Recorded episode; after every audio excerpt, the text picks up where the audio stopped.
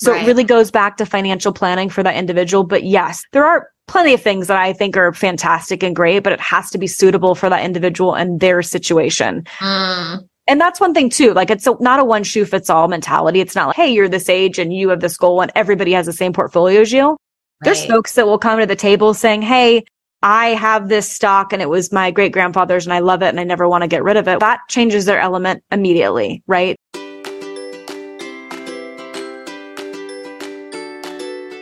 Welcome to the Joyous Path to Millions podcast with me, your host, Emily June Wilcox, serial entrepreneur, seven figure business owner, mindset junkie, creator of the Money Wound Medicine program, devoted mama of two, and lover of coffee and crystals.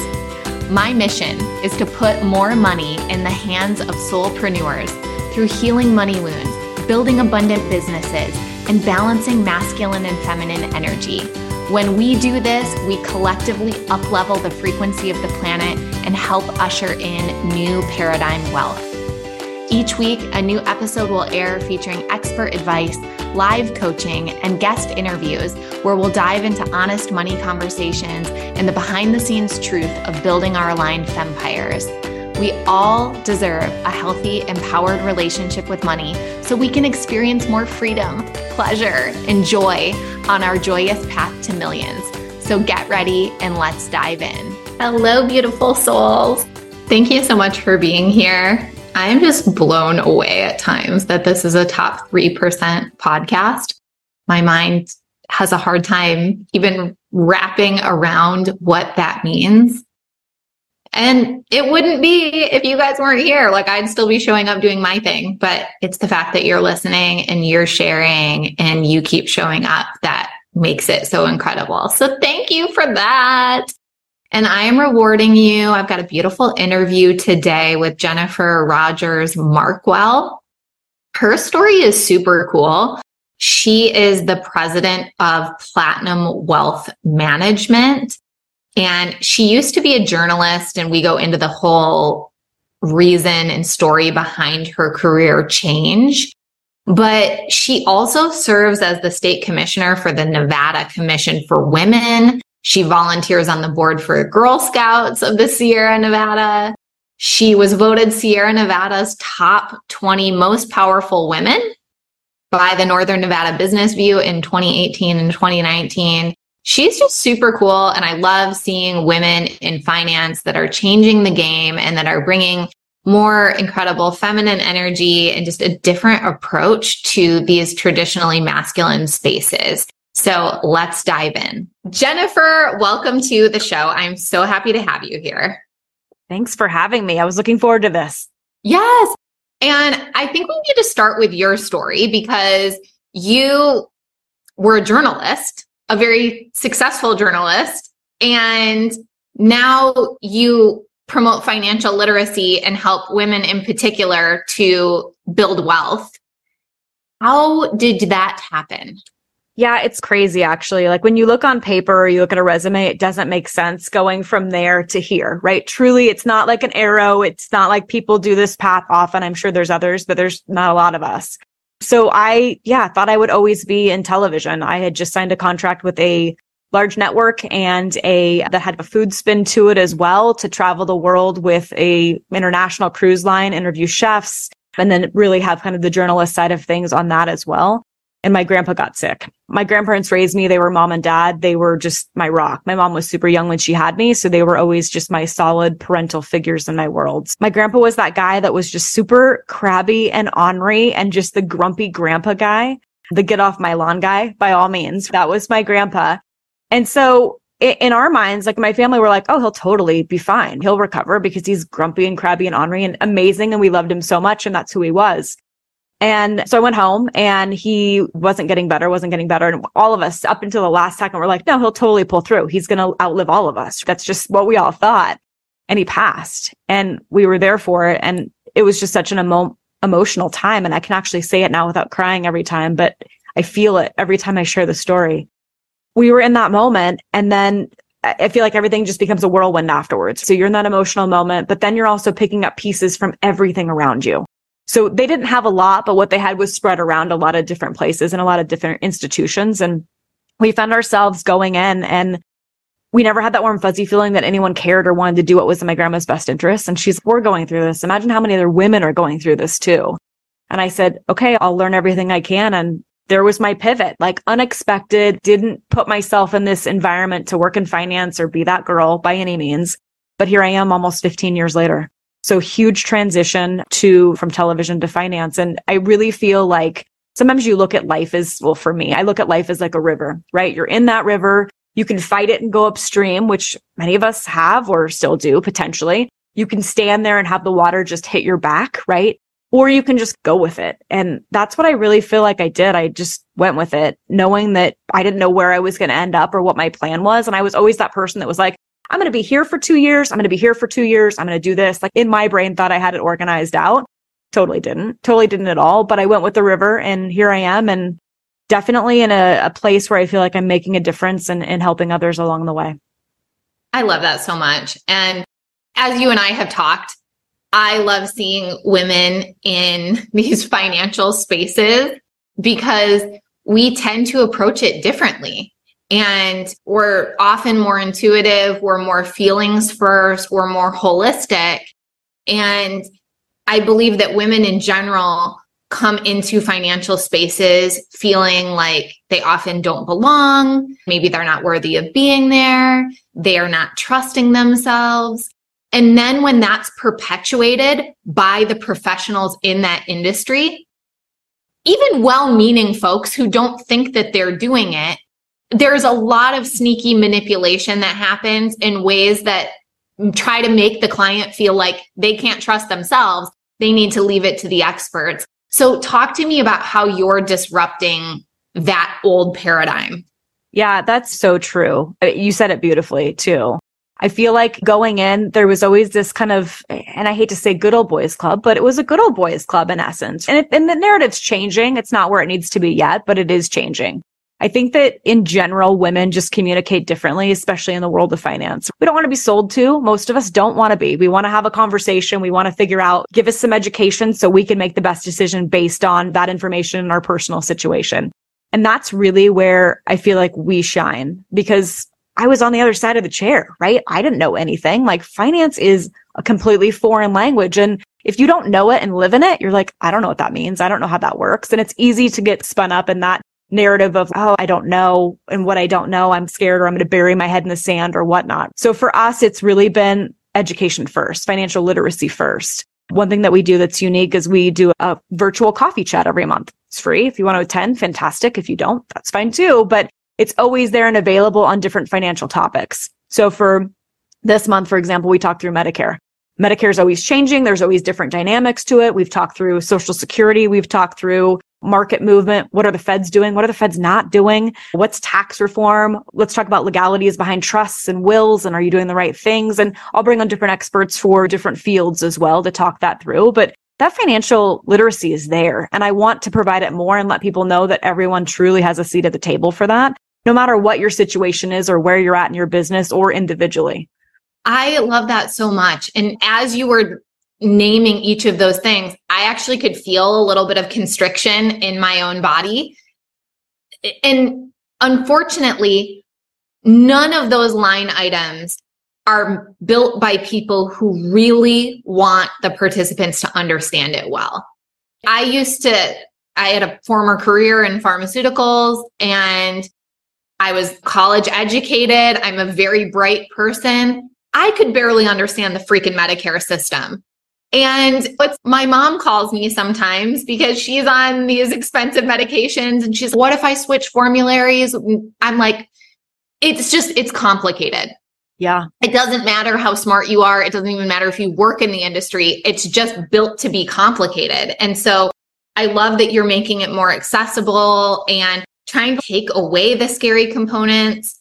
And then ultimately, I'm sure in many of these aspects, your clients just build trust with you and they feel like, okay, Jennifer gets me and she knows what my goals are. And so I don't have to know everything because I can rely on her sound advice. Yeah. And I feel like you touched on it as well. Like they're moving targets, right? Not only are they confusing, but they change every year dynamics behind the scenes at all those different aspects. So if you think you know it, which is great and dandy, right? But then again, the next year you don't because it changes again and there's a different formula and a nuance and things that happen. So really just keeping your thumb on that constant continual education of what's happening, what's changing, I think is so, so important. When you made this career pivot, when you allowed the river to carry you downstream into investing and financial spaces, did you ever have a moment where you were like, who am I to do this?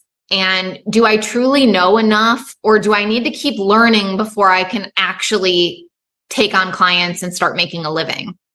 Yeah, that's a big question. And I think that's a big question for everybody in my industry and probably other industries too, right? But I live in my bubble. But the whole imposter syndrome, it's huge. And I don't know if it's just so huge for women in general. I know men have it too. Like I've had other conversations with other folks that are brilliantly smart, but have the same issue. But yeah, same thing with finance behind the scenes. Like I said, it's an ever moving target. Things keep yeah. changing strategies keep changing. People's worlds keep changing of what their goal structures are, what that looks like. Different new investments come out. So there's, it's never ending, right? I feel like the folks that maybe back in the 50s that did what they did and sat on their hands and only shared a certain type of investment structure or whatnot, that's not a thing anymore. And it's not funny, humorous funny, but you see sometimes portfolios when people are transferring from other advisors into us and we're like, okay, yeah, we see what's happening there or not what's happening there based on a philosophy that was back in the day that maybe worked in the 50s or 60s ish, right? Where now it doesn't. Yes. Often I don't know everything. And I, I feel like the more I learn, the more I realize I don't know.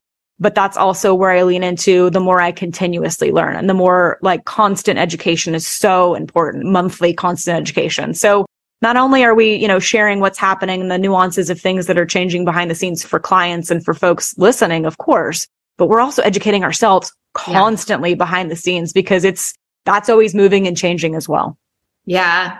And I'm curious with that continuous education piece, is there a part of you that enjoys playing with it yourself first? Do you take riskier investments or try new things with your own money just to have some skin in the game and be able to talk about it from a first person perspective? For sure. And I have skin in the game across the board on lots of things. And for me, I think that's important because that way I know what's happening, how things act, how things interact with the market or they correlate or they don't correlate in essence, depending on what strategies you're looking at across the board. But yes, I think that's important because then you're in it and you can speak specifically to it because you're also invested in it as well. Yeah, totally. And talk to me about the kinds of clients that you work with. Yeah. So you and I talked briefly about this, and there's been, I feel like, just a big kind of sway lately that I've been feeling from people, whether they're clients or just general conversations, that a lot of people think that they don't have a seat at the table. And that breaks my heart because you do hear, if you're watching business channels, you're going to hear commercials of, oh, if you've half a million dollars, give us a call. If you have over 15 million, 1 million, whatever the big adult number is in essence, right? But then everybody else is, how do I get to that point if no one's going to help me get there? What am I just forgotten? And I feel like there's a whole group of folks that are just not embraced. And for us, do we have clients that have multi-million dollar accounts? We do. But we also have clients that are starting out or starting over. And for us, it's more important for the relationship, right? If you're coming to the table saying, Hey, here's what I have. I want to get on track. Can you help me get there? Can we do some financial planning? Yes. And especially if that communication resonates where you're communicating with us well and vice versa, and it's a fit on both sides. We're honored, right? For every dollar that you busted your ass for, right? Regardless of what that looks like, you worked hard for it at the end of the day. So I think it's so important to embrace really on the relationship than just on specifically the dollar amount. And granted, like I said, we've got people who are wildly successful in different places and stages in their financial journey. We have people that are starting out or starting over, but they need to start somewhere. Yeah. I'm so glad you're doing that and talking about it. And again, my sense of things is that it's typically more women that will take themselves out of the running. God, I don't think I qualify. Whereas men are a little more likely to just lean in and oh, it's fine. And I'm sure they'll work with me. And to all the women listening, lean in.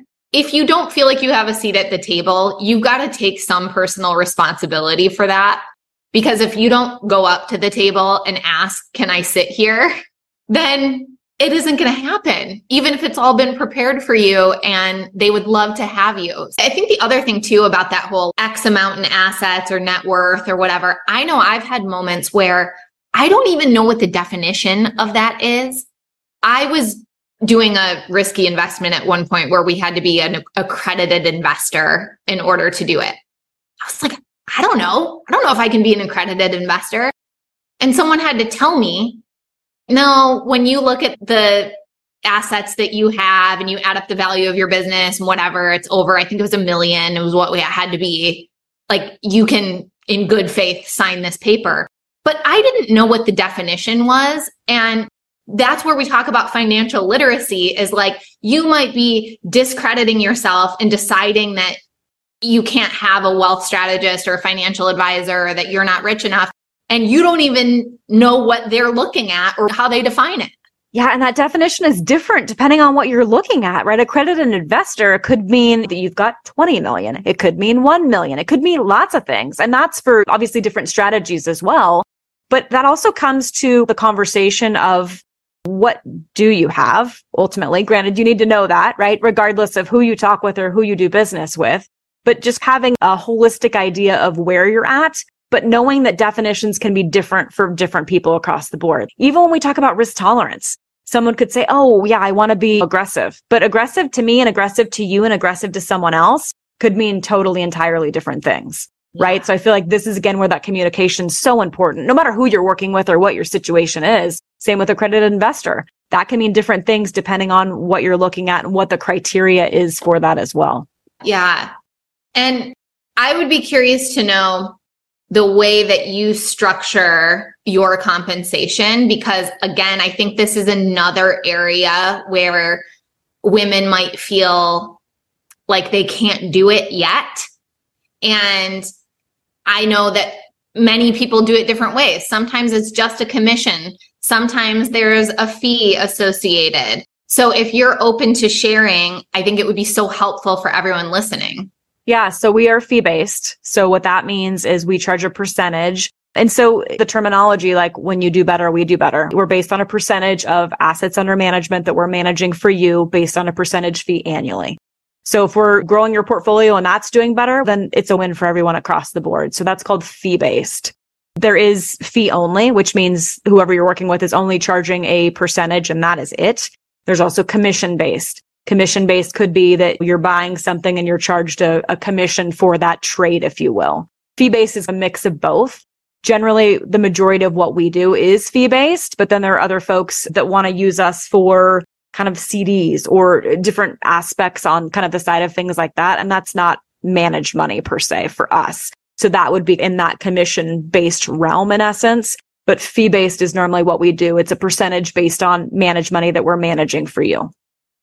Got it. So if I'm understanding correctly, someone could come to you and they don't have to have a chunk of change to pay you. They just need to have a chunk of money that they want to invest with you. And then you're getting a percentage of the earnings based off of how those investments are performing. Of the total amount. So of the total okay. amount. And then as the total amount grows, obviously the percentage that you're getting that we're receiving is the percentage doesn't change, but the dollar amount does because we're growing the the nest egg, if you will. Got it. Okay. Super helpful. Yeah, because even be as you're saying that, I'm like, fee based to me would mean I have to pay you a fixed fee, but that's not what it means in your industry. It, it is a fixed fee, but it's based on the assets under management. So again, I think this is where that communication is so important and talking it through. And I always tease like with my team, I'm like, let's have a conversation 15 times just so everybody's always on the same page and nothing's lost in translation. Because again, I'd rather make sure that everything is clarified for everyone, right? So there's no surprises. Yeah. yeah.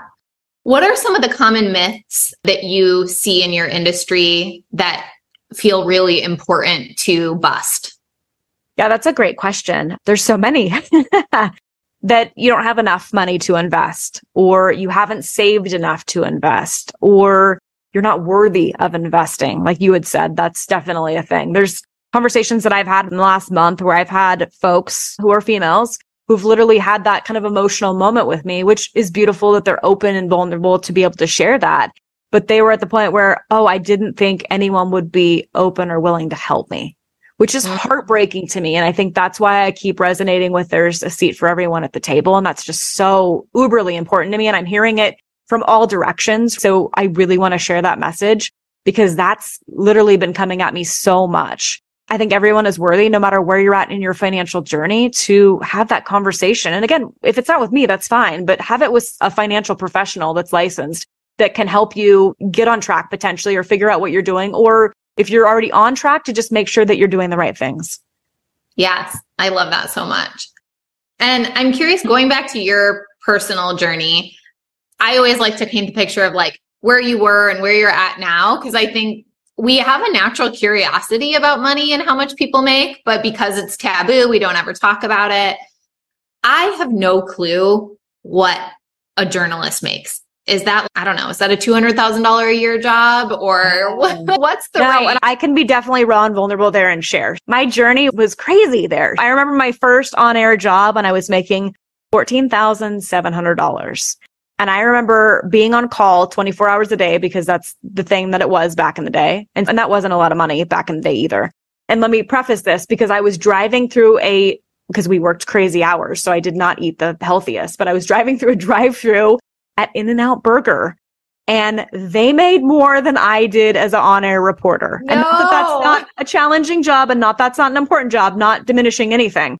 But I was like, oh my gosh, like I am working 24 hours a day. These kids that are working here are doing much better than I am. And I am like busting my tail. So no, you don't make a lot in television, at least starting out. I did get to the point where, yeah, after many years and wearing many different hats, I did make over a hundred grand a year and change in that industry. But I also worked my tail off. I worked in essence two full-time jobs and was on call 24 hours a day.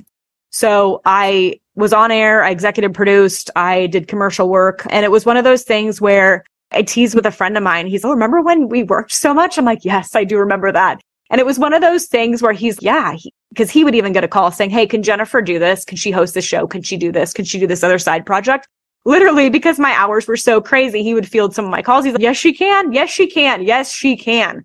So I worked my tail off all the time to make what I made there, but I worked really hard the industry is interesting and it's even changed since I was super active in it too, where now sometimes in big markets, I know folks in LA, I know folks in Chicago that are interns that are not getting paid, that are on air. So that being said, they're making even less than what, than what I did in my first on air job. And it's super competitive. And that was one thing that was thrown back at us consistently was there's going to be somebody younger and prettier and that does a better job than you do. So it was a tough industry. And I look at that and I'm like, I definitely cut my teeth there. I learned a lot. I'm grateful for my experiences, but it was a tough, it was tough. It was tough. That sure. is fascinating. Now that you're talking about it, I have a friend who does acting and she speaks about it similarly that it is a kind of exploitative. They know that everyone is vying for it. And so people are really willing to work for pennies or do a lot of free labor. And it's sad that the industry is built on that because there's plenty of money to go around. And you look at the writer's strike right now and it's like, yeah, something needs to change. You look at really like an hourly wage, right? I don't as much anymore, which I probably right. should too, like owning my own business because I work a ton as well, but it's by choice, of course. Yeah. But looking at it before, I'm like, my breakdown hourly was like below minimum wage for all we put in. And I know for actors, I know for writers, depending on the per diem or stipend that they're getting for whatever project they're doing or show, like that's tough. It's tough and they work hard for sure. Got to heal that hard money wound. Anyhow, Okay. So that's like where you were. And yep. then obviously there's been this huge journey because we know that entrepreneurship and building a business doesn't happen overnight. So I'm sure it wasn't like the day you decided to take on financial investment clients that you were raking in the dough, but you've been building it. So tell us like how the building happened and where you're at now financially. Yeah. So that in a nutshell, it was super scary. And I feel like entrepreneurs will tell you this, right? Taking that jump, you're like, how is this going to work? How am I going to do this? And so for me, I do have a fantastic husband who is my partner in life. And he's, no, I got you. We got health insurance. You're okay. Go spread your wings. And I was still like scared because I was like, I pay my bills. I pay my own stuff. I do my thing. And I was like, I, I don't know if I'll be able to. So really launching and, and doing it like the first couple months, I was like, oh gosh, like I'm in the red, but I saved up and I was prepared for that mentally the best that you can be. But I was like, it's going to be fine because I know I can do this differently than other firms are. And I know I can lean into customer service and financial literacy and education. And I can do this differently. I know this will work. And I felt that in my heart and my soul and like every cell that I had. Like it's just exuding, right? You feel it so much. And so here I am. Gosh, we're four and a half, almost five years in of me owning Platinum Wealth Management and launching it.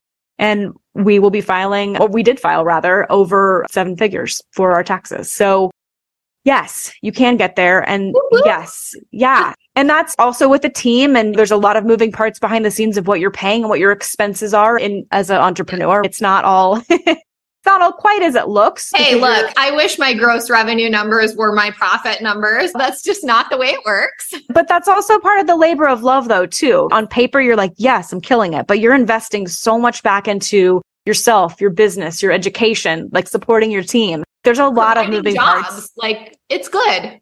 It's so good. And I love it. And I don't take that lightly that I'm able to help people on an everyday basis and also lift my team and lift others as we're going. So I, it's a beautiful gift and I never would have put myself here if I didn't go with the flow of the river. Mm, I love that so much.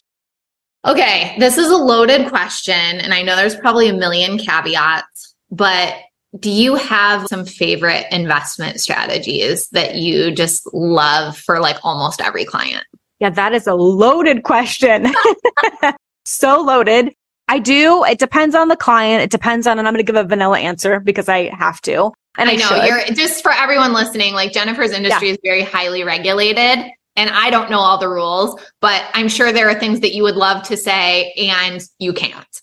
Yeah. And I think it really depends on the individual too, right? Because if you give me someone who's the same age, same background, same goals, their strategies could be totally different depending on what their individual needs are. Maybe they need liquidity and need to have things more liquid to them. Maybe looking at their big snapshot, they're an entrepreneur and aren't doing a SEP IRA or a simple IRA or something like that to really benefit themselves in their retirement.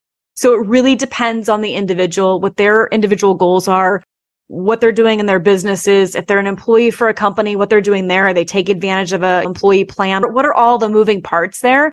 So right. it really goes back to financial planning for that individual. But yes, there are plenty of things that I think are fantastic and great, but it has to be suitable for that individual and their situation. Mm. And that's one thing too. Like it's a, not a one shoe fits all mentality. It's not like, Hey, you're this age and you have this goal and everybody has the same portfolio as you. Right.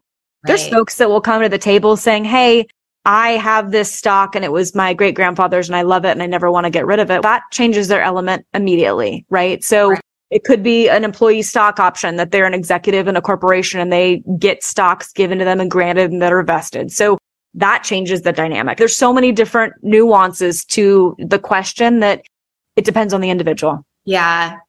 Is that like one of your favorite parts of the is the strategic piece? Oh gosh, I love it. I love getting to know people and why they tick, right? When you were on my podcast, we were talking through money memories financial infidelities. I think those are really a part of that discovery conversation to figure out why you tick and why you tick the way that you do. Is it a lack of money mindset that you have? Are you in a building mode? Like, where are you at? How are you ticking and what are your goals? And everyone is so drastically different. But the common thread is there's some money memory that you had that helped mold your relationship to money to where you are now. So that's always the common thread, but the story is always so different. Ah, so true. And I recently interviewed someone for my podcast, and she's a financial dignity coach. And we were talking about paying off debt. And she's, you've probably heard of the snowball method or the avalanche method. She's, I have a method called the volcano method, which is that it's whatever debt you hate the most. That's the one we pay off first. Nice. And I was like, I love that because it's true. It's, there's what makes sense on paper and what's intellectually and strategically the best. And then there's how you actually feel about it. Like you said, what makes you tick. And that's the secret sauce. Cause if we can get that into alignment with money and what you want to build, then everything goes so much faster and easier. Totally. No, I agree with that wholeheartedly because there's that emotional side, right? On and on paper, yes, you could go a different direction and it may make sense on paper to do something. But at the end of the day, does that resonate with you emotionally? Because that's such an important factor for you. Yeah. And being doing something on paper, people will stray from that because they don't have that emotional tie into whatever that is. It's got to be that heart centric, really conversation. Yeah, absolutely. And I'm curious with your clients, like how often is that a part of the conversation? Do you see them straying or veering off? And then there's like this discussion of, hey, I know we talked about this and this is what I'm noticing happening. What's actually going on here? Depends. With some folks, yes. Some clients, depending on what's going on in their world, did they lose a spouse? Where are they at emotionally? Because that can definitely kind of change gears. And whether they realize it in that moment or not, like those all play a big emotional part to what you're doing financially. Is there a new dynamic in a relationship that you have? Retirement is a weird one too, right? You'd think that retirement people would be like, yes, I'm retiring. It's so fantastic. They do.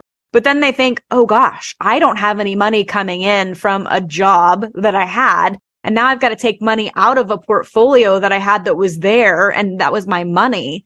So yeah. it's a different psychological kind of play there in a conversation that's just so unique and different. So yes, across the board for many folks. It appears that a lot of folks who are in the good earning mode years, right, where your head's down and you're like just putting money and saving it for retirement or whatever your goals are, you have alignment because you're just, you're rolling with it. But as soon as something changes off track from what your normal quote, air quote moment is, then mm-hmm. that's where it can get interesting and even more psychological. But that's where the conversation needs to come out. That's where you need to have that trusted advisor that you can pick up the phone and be like, hey, this is how I feel and this is a little wonky and I'm seeing this and what do we do? Let's talk yeah. it through.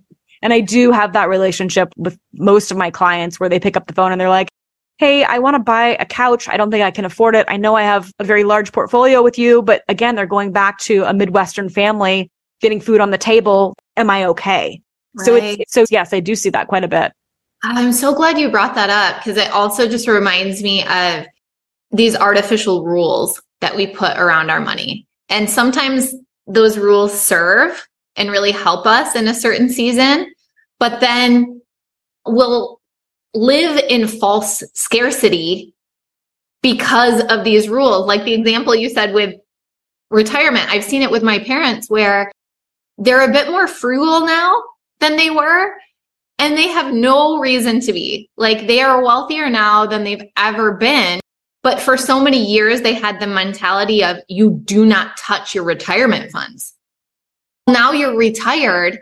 And in theory, that makes sense to touch the retirement funds, but it still feels emotionally scary and like they're doing something wrong. Totally. Totally. And there's that switch there, right? So there's that mental switch where whoever they're working with, that should be a conversation or even with you just saying, Hey, you're in a different season of your life now and you've worked hard to get to this beautiful moment right now. And now you're changing the narrative for where you're at currently. So yeah. I think that's so important to just keep reevaluating that too, because spot on. Each season is different. Your growing years, your accumulation years. Then are you starting to spend a little bit? Do you have income coming in outside of retirement or pension or social security or whatever that is? And what are you pulling from over here? And really knowing that hey, you're okay. You're okay. Absolutely. Like, we don't need to be in scarcity now. You are good. You are actually in abundance. For sure. to enjoy. Yeah. Okay. Please share where people can find you, where they can connect to all of these incredible free talks, financial literacy, educational resources, and of course, how they can explore working with you as well. Yeah. So really going to the website, it's platinum wealth P L A T I N U M wealth, W E A L T H dot net. We own dot com as well, but we own dot net before net. You'll find everything there. We're on social media across the board. You could even Google my name, Jennifer Rogers Markwell and Platinum Wealth, and you'll find a plethora of information. If you want to sign up for our email list, just go to the website, sign up there. and you'll get invited to our monthly virtual coffee chats. We have those. And then I also have a podcast where we talk through money, financial infidelities and money memories with guests because again, that's that common thread that goes across the board for everyone, but everybody's story is so unique and different. Yeah, I love that. We'll make sure all of that is linked up in the show notes so that it's easily accessible for listeners. Final question that I ask every guest Describe to me what it means for you to be on the joyous path to millions. I think when I was younger, I didn't, I couldn't wrap my head around that. I, I think looking back as a younger person, you think that's unattainable. And then when you're in your 30s, 40s, you're like, I'm here, I'm here. And it's amazing. But now it's time to, I think for me at least, really give back, right? Give back in every aspect that I can, whether that's mentoring advisors on my team or my teammates and lifting them as we're moving forward. So they also overflow and do the same thing for clients and really get that financial literacy and education out there too. I think it's now it's a time to share and lift others all around you when you hit your goals. And granted, I think when you hit your goals keep changing and evolving as well, which is beautiful. But I feel like now it's the cup is overspilling and it's time to share that with everyone around us. Oh, I love that so much. Jennifer, thank you so much for coming on the show. To everyone listening, thank you for tuning in and we will talk to you soon. Okay. How great was that? Please go follow Jennifer. She's on Instagram at Jennifer Rogers Markwell. Of course, you can share this episode and tag both of us. That's my favorite because then I remember, oh my gosh, there's listeners. People love the show. And it just completely makes my day.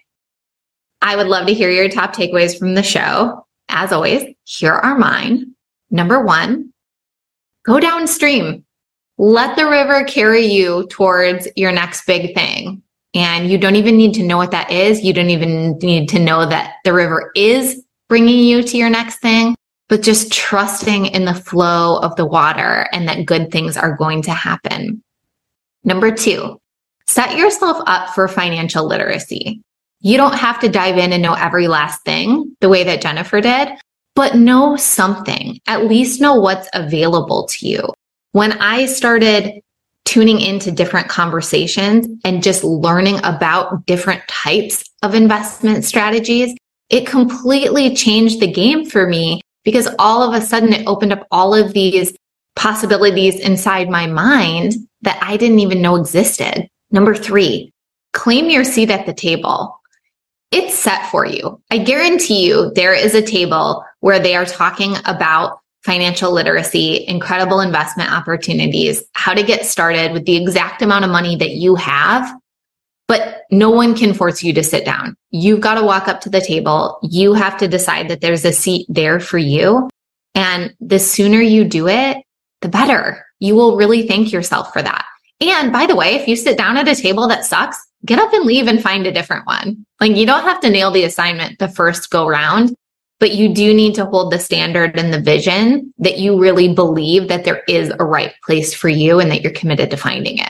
Number four, find a holistic provider. Work with someone who is willing to really look at every aspect of you, money, your goals, all the things and then really build a custom strategy for you based on that. I think that was one thing that we heard Jennifer talk about again and again was like, it depends. It depends. So if you are tuning into something that feels like a one size fits all strategy, that's probably not the right approach. There's nuance and what matters to you, how you feel your unique situation is going to play into building this custom strategy for you. And number five, giving back. Give back on your joyous path to millions. So thank you so much for tuning in. I've got an interview coming up with Amber Romaniuk. It's going to be so good, you guys. She is an emotional eating, digestive, and hormone expert with 10 years of experience helping women create a new level of body confidence and, of course, getting into intuition and mindset healing so that you can overcome any self sabotage with food. Of course, we'll be digging into entrepreneurship and all of the woo behind the scenes and money, since that's my favorite topic. So make sure that you tune in for that episode. Thank you so, so much for being here, and I will talk to you soon. Listeners like you have made this a top 3% global podcast. So thank you so much for tuning in. Please like, subscribe, share, and leave a review. I also love hearing listener feedback, so feel free to slide into my DMs on Instagram at em.makes.money. If you would like to explore hiring me as your money healer and business mentor, hit the link in the show notes or head to explore.emilywilcox.com. Until next time, I'm sending you all the magic money vibes on your joyous path to millions.